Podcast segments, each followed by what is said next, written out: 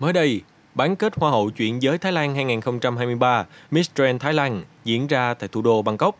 Trong đó, phần thi của người đẹp khuyết tật Nông Um nhận nhiều sự chú ý. Trước cô đã có nhiều tấm gương nghị lực tương tự như trên. Ngay trong số podcast ngày hôm nay, xin mời quý vị thính giả hãy cùng với podcast Báo Tuổi Trẻ lắng nghe về những câu chuyện đặc biệt phía trên nhé.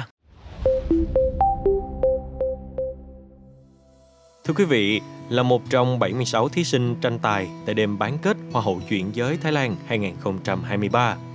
Nông Um thể hiện sự tự tin qua hai phần thi áo tắm và dạ hội. Phần trình diễn của Nông Um tại bán kết đang gây sốt trên các diễn đàn sắc đẹp Việt Nam. Nhiều khán giả đã bày tỏ sự khâm phục đối với nghị lực của cô gái trẻ. Một số khán giả Việt để lại bình luận rằng Nhìn đây để thấy mình quá may mắn để luôn sống tích cực hơn. Có người còn cho rằng nếu lấy tay chèn ngang bụng, phần trình diễn trên không có gì bất thường.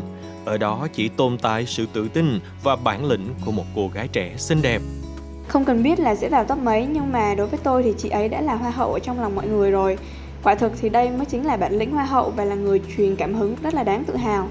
Khi nhìn thấy hình ảnh của cô hoa hậu trong cuộc thi ở Thái Lan vừa rồi thì mình bản thân mình thấy mình là người rất là may mắn và cũng như được truyền động lực để mình có thể sống tích cực hơn rất nhiều mình rất cảm phục cái nghị lực của chị và mình rất là mong chị sẽ luôn được hạnh phúc và sẽ tự tin như vậy nữa và sẽ có được những thành công riêng cho mình trên chặng đường sắp tới. Nếu chúng ta thử lấy tay che ngang bụng thì phần trình diễn trên tuyệt nhiên không có gì bất thường mà ở đấy chỉ tồn tại sự tự tin và bản lĩnh của một cô gái trẻ và xinh đẹp. Được biết, Nông Um hiện là nhà sáng tạo nội dung và bán hàng online. Tài khoản cá nhân của cô đang có gần 90.000 người theo dõi Trước khi tham dự Hoa hậu chuyển giới Thái Lan 2023, Nông Um từng giành được ngôi vị Á hậu 3 tại cuộc thi Miss Thailand Friendly Design 2023. Nông Um trả lời phỏng vấn trang IJAN rằng cô thấy rất hạnh phúc khi nhận được nhiều lời động viên trong cuộc thi này. Lý do cô quyết định thi là vì sân khấu này là diễn đàn của nhóm LGBTQ+, mà cô cũng chính là một phần trong đó. Cô mong muốn xin cơ hội để người khuyết tật có thể phát huy hết khả năng của mình. Bên cạnh đó, cô không mong đợi để có được phương miện. Điều cô cần trong cuộc thi chỉ là trở thành người phát ngôn cho cộng đồng người khuyết tật thuộc nhóm LGBTQ+. Trước nông âm, đã có nhiều người đẹp khuyết tật mạnh dạn đăng ký các cuộc thi hoa hậu và nhận nhiều phản ứng tích cực. Đó là hình ảnh của một thí sinh mất chân trên diễn váy dạ hội ở cuộc thi Ormuz Star 2022 Thái Lan được lan truyền đầu tháng 6 hay ghi danh vào top 20 Hoa hậu Ecuador 2021, cô gái khuyết tật hai tay và một chân vì điện giật Victoria Sancedo, 25 tuổi, đã gây chú ý với câu chuyện đầy cảm hứng. Ngoài sở hữu gương mặt xinh xắn, người đẹp này còn khiến người khác phải nể phục khi tốt nghiệp khoa tâm lý học Đại học Brigham Young của Mỹ. Cùng với đó là loạt hoạt động tuyên truyền nâng cao ý thức cộng đồng về người khuyết tật.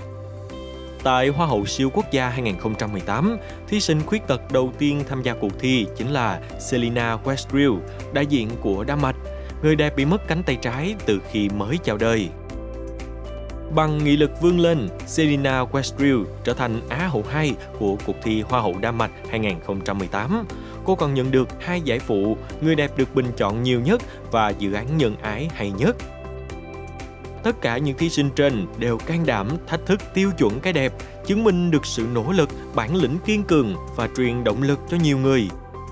Không chỉ là câu chuyện của riêng nước bạn mà ngay tại Việt Nam, cô gái Nguyễn Thị Ánh Ngọc, người đăng quang cuộc thi Hoa hậu dành cho người khuyết tật Việt Nam 2013, phát biểu rằng dù chúng ta khiếm khuyết hay hoàn hảo thì chúng ta đều phải cháy hết mình trong cuộc sống.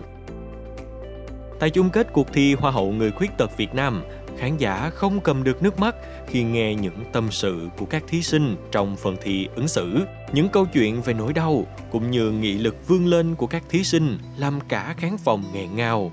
Câu hỏi mà ban giám khảo đưa ra trong phần thi ứng xử là, các thí sinh hãy giải thích và bình luận về câu nói rằng ngọn nến thẳng hay ngọn nến cong khi được thắp lên thì đều cháy sáng lung linh.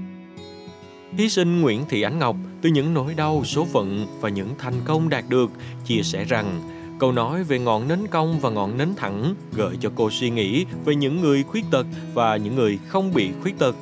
Dù chúng ta khiếm khuyết hay hoàn hảo thì chúng ta đều phải cháy hết mình trong cuộc sống bản thân cô là một ngọn nến đã cong hai lần.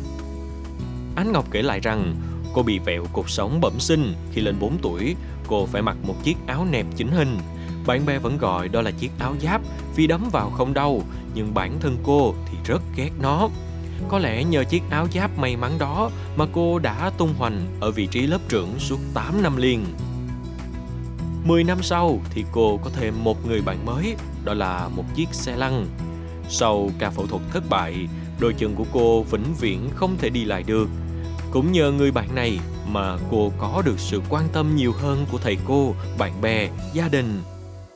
Nhưng chính người bạn này đã giúp cô có thêm ý chí và sự quyết tâm để trở thành cô sinh viên của trường Đại học Khoa học Xã hội và Nhân văn như bây giờ. Cô, một ngọn nến cong hai lần, đến với cuộc thi vẽ đẹp phần trang khuyết, có thể tự tin nói rằng mình đã trưởng thành, đã cháy sáng và mong các bạn cũng sẽ như mình. Tiếp nối những phần trả lời của các thí sinh trước, thí sinh đoàn Lê Thu Hằng khẳng định thêm rằng khiếm khuyết lớn nhất của đời người là đầu hàng số phận. Dù là ngọn nến cong hay ngọn nến thẳng thì hãy thắp sáng lung linh chính con người mình. Thí sinh Vương Thị Bích Việt, một cây bút trẻ quen thuộc với nhiều bạn đọc, chiêm nghiệm rằng ngọn nến cong hay ngọn nến thẳng cũng như những người khuyết tật hay lành lặn thì cũng chỉ là bề ngoài mà thôi. Cô chiêm nghiệm được điều đó từ chính những gì đã xảy ra với mình. Trước kia là cô gái tự hào về tất cả những gì mình có nhưng khi tai nạn xảy ra, cô phải ngồi trên xe lăn. Mọi thứ dường như vụt tắt. Sự quan tâm của mẹ và những người thân đã giúp cô nhận ra rằng mình còn hơi thở, là mình vẫn còn những cơ hội. Và cô đã sống, đã viết với khát khao rằng cô cũng có quyền tỏa sáng như bao người khác theo cách riêng của mình.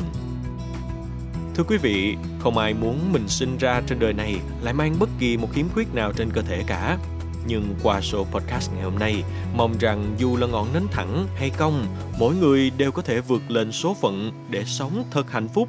Đừng quên theo dõi để tiếp tục đồng hành cùng podcast Báo Tuổi Trẻ trong những tập phát sóng lần sau. Còn bây giờ, xin chào, tạm biệt và hẹn gặp lại.